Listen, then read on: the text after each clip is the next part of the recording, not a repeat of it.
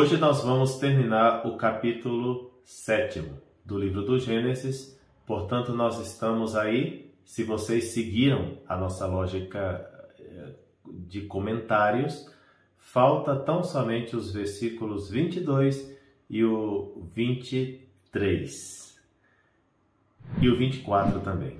Então do 22 ao 24. Então vamos lá. Versículo 22. Gênesis 7, 22. Morreu tudo que tinha um sopro de vida nas narinas, isto é, tudo o que estava em terra firme. Depois o versículo 23 vai continuar com esta mesma lógica. Assim desapareceram todos os seres que estavam na superfície do solo, desde o homem até os animais, os répteis e as aves do céu.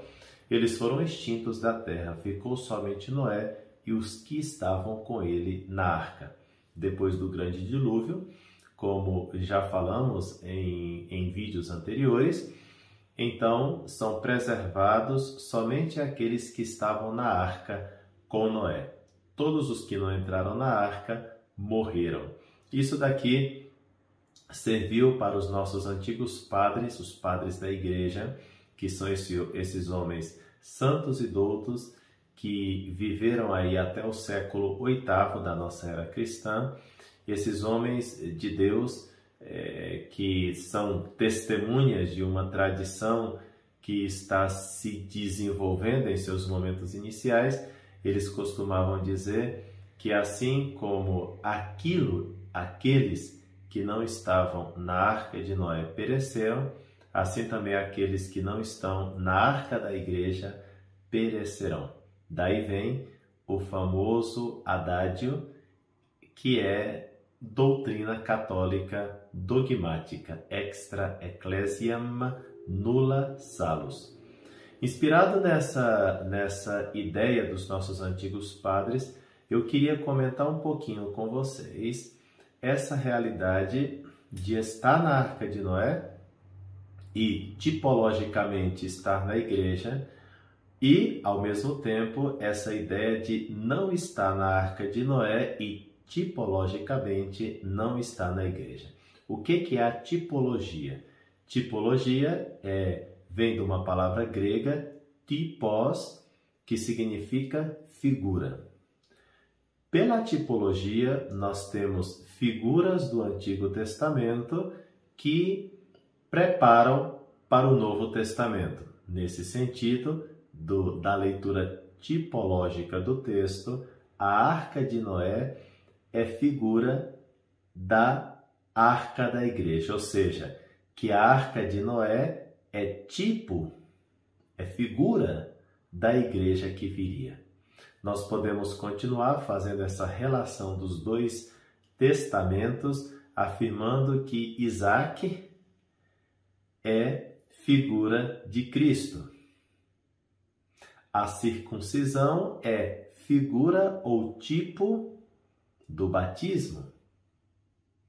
Abraão, ele é no seu significado, ele é aquele que oferece o sacrifício do filho, ainda que o filho não seja de fato sacrificado. Abraão, nesse sentido, é como que uma figura do próprio pai que entrega o seu filho. Só que no caso de Deus, pai, realmente o filho é sacrificado no altar da cruz. Percebe?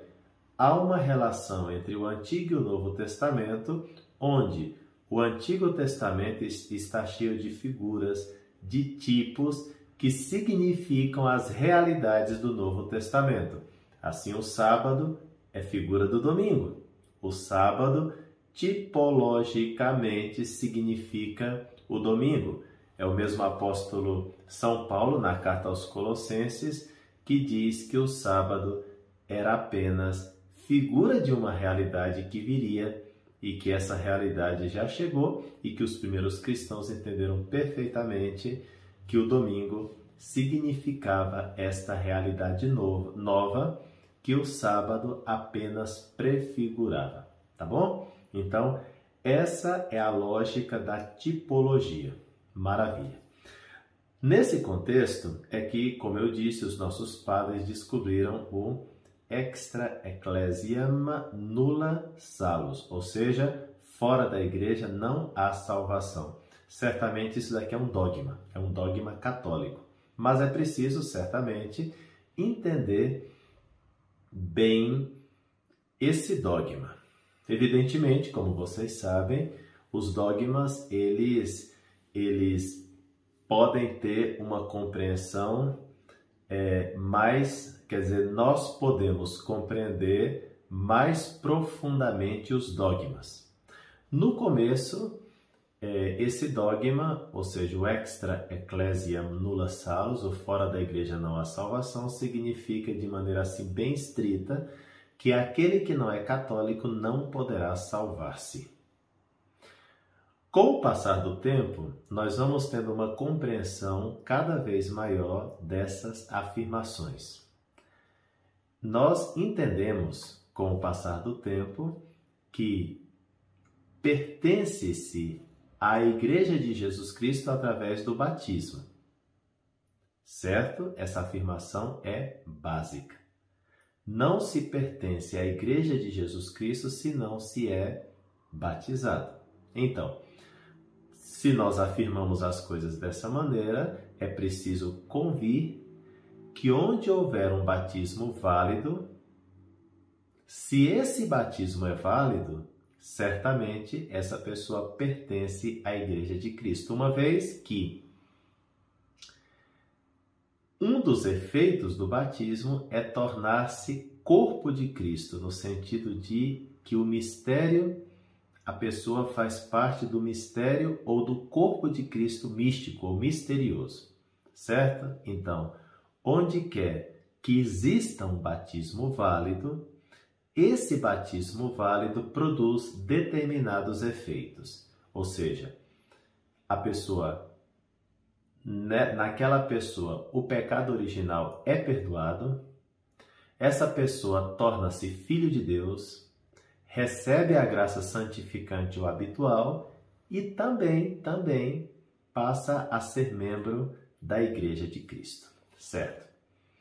Então, onde há batismo válido, esse batismo válido tem como efeito pertencer à Igreja de Cristo. Então, claro, todos nós sabemos que a Igreja de Cristo é a Igreja Católica.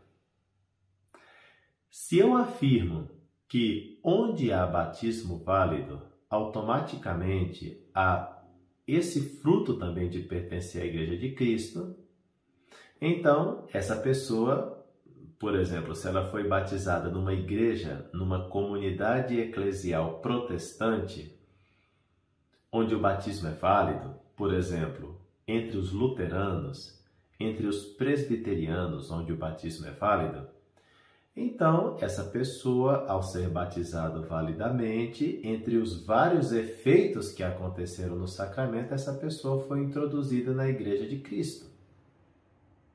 Acontece que essa igreja ou comunidade eclesial na qual essa pessoa se encontra não é a católica. Ou seja, essa igreja ou comunidade eclesial, por exemplo, os presbiterianos, não tem os meios, não tem 100% os meios de salvação. Por quê? Porque lhes faltam os sacramentos, lhes falta a missa, falta-lhes o Papa, falta-lhes o perdão dos pecados no sacramento da confissão, falta-lhes os dogmas marianos. Então eles não têm os meios, que são aqueles meios que garantem que nós vamos chegar ao fim. Então, a comunidade, aquela comunidade presbiteriana, luterana ou metodista, ela não tem a plenitude dos meios de salvação. Mas essas comunidades têm alguns meios de salvação. Por exemplo, o batismo. Por exemplo, a escritura. Por exemplo, a oração. Então, esses meios de salvação que eles têm pertencem à Igreja de Cristo, ou seja, são católicos esses meios de salvação. E desde este ponto de vista enquanto que eles receberam esses meios de salvação da Igreja de Cristo, ou seja, católicos, nesse sentido, de alguma maneira eles pertencem à Igreja de Cristo, isto é, à Igreja Católica. Nem eles sabem disso. Por isso, nós, os católicos, costumamos dizer que quando um protestante se converte à Igreja Católica e nós fazemos o rito pelo qual essa pessoa se torna católica, nós dizemos que finalmente essa pessoa alcançou a plenitude da comunhão com a Igreja Católica, ou seja, alcançou a plena comunhão com a Igreja de Cristo. Se eu utilizo a palavra plena comunhão, então significa que antes existia uma parcial comunhão, ou seja, fulano de tal, que era presbiteriano, batista, luterano, não vale para todas as igrejas, evidentemente, não vale para todas as comunidades, mas pelo menos as que eu falei, essas pessoas que pertenciam a essas comunidades, eles não eram plenamente católicos, mas eles eram algo católicos por causa dos meios de salvação válidos e que eles têm lá. Por exemplo, o batismo. Então, entendam bem a minha lógica, tá? Primeiro, eu afirmo que fora da igreja não há salvação. Segundo, como se entra na igreja? Entra-se na igreja através do batismo. Terceiro, então, se o batismo é válido, a pessoa tem como efeito sempre essa entrada na igreja. Até que vocês me acompanham bem, não é verdade? Certo. Pois bem, a pessoa entrou na igreja através do batismo, mas quando ela entrou na igreja através do batismo, acontece que algumas dessas pessoas encontraram-se num ambiente que sim, tem o batismo válido, mas não tem os outros meios de salvação e por isso essas igrejas, essas comunidades não podem ser chamadas a Igreja de Cristo. Elas podem ser chamadas de comunidades cristãs que têm alguns meios de salvação, não todos. Por isso, quando essa pessoa vai avançando na fé e de repente ela resolve converter-se à Igreja Católica, no dia em que ela faz o rito de conversão, digamos assim, aquilo nós chamamos de nós dizemos que essa pessoa alcançou a plena comunhão. Ora, inclusive nessa expressão já está implícito que antes ela tinha uma parcial comunhão com a Igreja de Cristo. Não por causa das igrejas ou das comunidades às quais ela pertencia, mas por causa dos meios válidos que permaneceram nessas comunidades, por exemplo, o batismo. Entende-se? Nós não estamos aqui relativizando a doutrina católica, nós não estamos aqui caindo em doutrinas modernistas, nós estamos sendo logicamente consequente ao afirmar que se entra na igreja pelo batismo, correto? Muito bem. Então, é possível dizer o seguinte, então, as pessoas que estão nessas comunidades cristãs não católicas, mas que têm o batismo válido, de alguma maneira elas estão na Igreja de Cristo, ou na Igreja Católica, porém de maneira parcial. Então, nesse sentido e somente nesse sentido, evidentemente, essas pessoas, se elas estão lá sem culpa própria, claro que elas podem ser salvas, mesmo que elas não consigam, que elas não cheguem à plenitude da Igreja de Cristo aqui na Terra, chegarão à plenitude da Igreja de Cristo no céu. Ou seja, no céu eles serão católicos. Isto é, se essas pessoas se salvam, elas não se salvam porque estão na igreja batista, presbiteriana ou etc. Elas se salvam porque essas igrejas, essas comunidades têm o batismo válido. E nesse sentido, somente nesse sentido, então essa pessoa participa in votum, ou seja, no desejo, e realizado apenas de maneira parcial, ela pertence desde esse ponto de vista à Igreja de Cristo, cuja plenitude de participação ela pode alcançar aqui na Terra, ou se não alcança aqui na Terra, e se esse não alcançar aqui na Terra foi sem culpa própria, certamente no céu alcançará. tá bom? Pessoas que estão em regiões muito distantes, que não têm a Igreja de Cristo, que não são batizadas, podem ser salvas? Ora, se essas pessoas seguem a lei natural inscrita em seus corações, fazem todo o bem que é possível para eles e buscam sinceramente a verdade, então nós pressupomos que estas pessoas, se conhecessem Jesus Cristo e se conhecessem a Igreja Católica, essas pessoas se fariam católicos. Ou seja, implicitamente essas pessoas têm como que um desejo da Igreja. Então, se elas procuram seguir aquilo que a sua consciência alcançou, de alguma maneira não sacramental, mas misteriosa, a graça os alcança. Pode alcançá-los, de fato os alcança. De fato os alcança. E diante de Deus que os alcança, eles tomam uma decisão. Ou por Cristo, ou contra Cristo. Tudo isso de maneira implícita, não explícita. Não. Eles não são cristãos anônimos. Não estou dizendo isso. Eles não são ouvintes da palavra. Não estou dizendo isso, eu estou falando que eles têm um desejo implícito da Igreja Católica. Eles têm um desejo implícito de Cristo.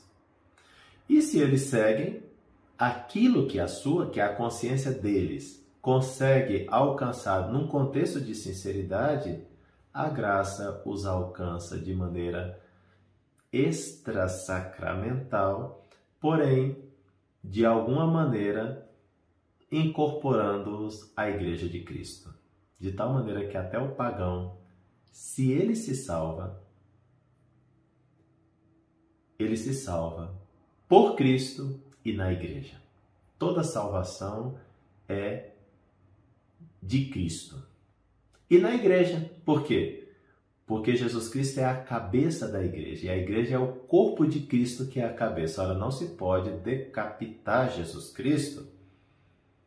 E as pessoas decapitariam Jesus Cristo se o afirmassem fora da Igreja, sem a Igreja.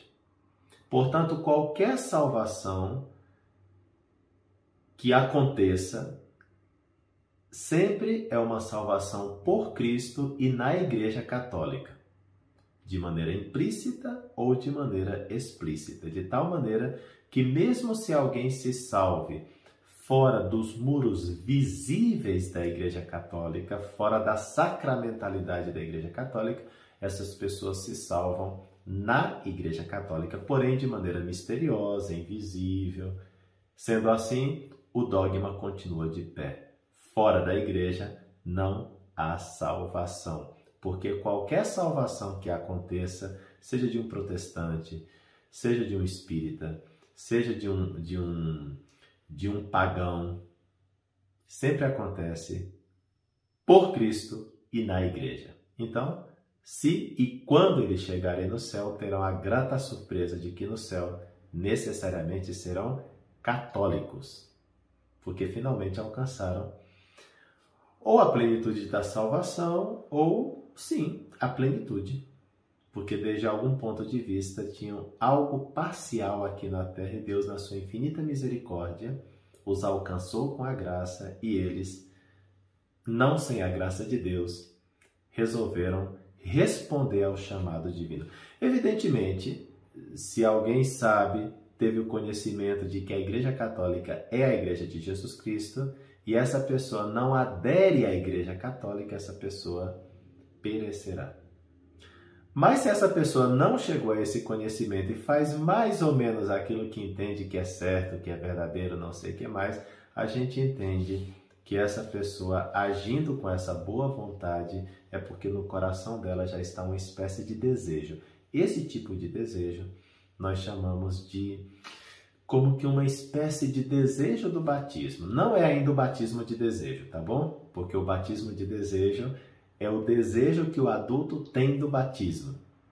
Portanto, esse batismo de desejo é algo mais, se refere ao desejo explícito. Portanto, as crianças não têm batismo de desejo. Batismo de desejo só se pode produzir em pessoas que têm notícia de que existe o batismo, de que existe Cristo, de que existe a igreja, de que existe salvação, e elas desejam explicitamente o batismo, sabendo o que é o batismo. Nesses outros casos, onde existe um certo desejo de Deus, né? Um certo desejo de fazer o correto, não é um batismo de desejo, mas é um desejo implícito do batismo da igreja de Cristo, que talvez por uma analogia muito distante, somente por uma analogia muito distante, talvez nós poderíamos até chamar de um certo batismo de desejo. Quodammodo baptismum votum, quomodo votum baptismatis, né? De alguma maneira, um desejo de batismo, um desejo de Cristo, um desejo da igreja, que de maneira análoga e distante poderíamos chamar de batismo de desejo, mas de maneira bastante lata, bastante ampla, não stricto sensu, tá bom? Então, fora da igreja não há salvação, e continua o versículo 24, a enchente sobre a terra durou 150 dias. A enchente durou 150 dias, depois nós vamos ter 150 salmos e nós vamos ter um rosário de 150 Ave Marias, né? Parece que a Arca de Noé, protegida pelas águas, é símbolo da igreja protegida pelos salmos, é símbolo da igreja protegida pelo rosário. Bom, é uma possível compreensão. É verdade que São João Paulo II acrescentou mais 50 Ave Marias ao Rosário com os mistérios luminosos, mas ele fala naquele documento, o Rosário Virginis Maria, que não é obrigatório introduzir os mistérios dolorosos no Rosário, ou seja, continua sendo facultativo, ainda que naturalmente o pessoal reza, né? Se reza, mas é facultativo segundo o próprio São João Paulo II. Acho interessante essa... Claro, aqui no dilúvio não é exatamente uma proteção, né? Que a arca está sendo protegida pela enchente, mas bem...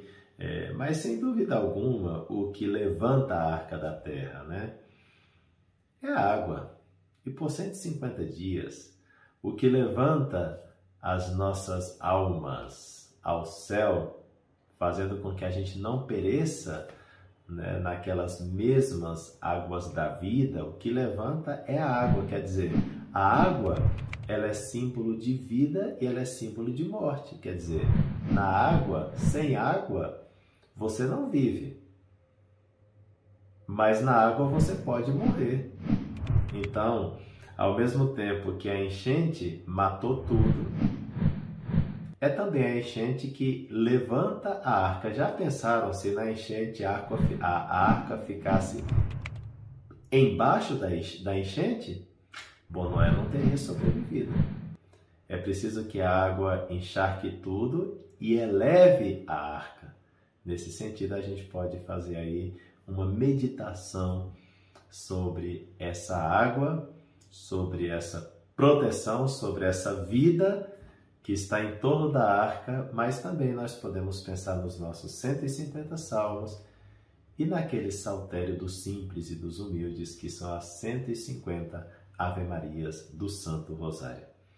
Certamente, Maria Santíssima tem uma função insubstituível no mistério da nossa salvação. A Santíssima Virgem Maria tem um papel insubstituível no mistério da nossa salvação. Ela está profundamente associada à obra da redenção. É isso que nós chamamos de co-redentora. Mas você também, que está estudando comigo o livro do Gênesis, se você oferecer a Deus as suas orações e os seus sacrifícios pela salvação daquela pessoa, daquele outro, etc., você também está redimido com Cristo. Nesse sentido, até você é corredentor. O que não dizer, portanto, da Santíssima Virgem Maria, que tem uma, como diz o Concílio Vaticano II, Maria Santíssima cooperou ativamente na obra da redenção. Um pouquinho mais do que você e eu colaboramos na obra da redenção. Tá bom, pessoal? Eu fico por aqui. Na próxima aula nós já vamos começar, então, o capítulo 8º do livro do Gênesis. Estamos avançando. O objetivo é chegar até o capítulo 50, que é o último capítulo do livro do Gênesis. Até a próxima, se Deus quiser.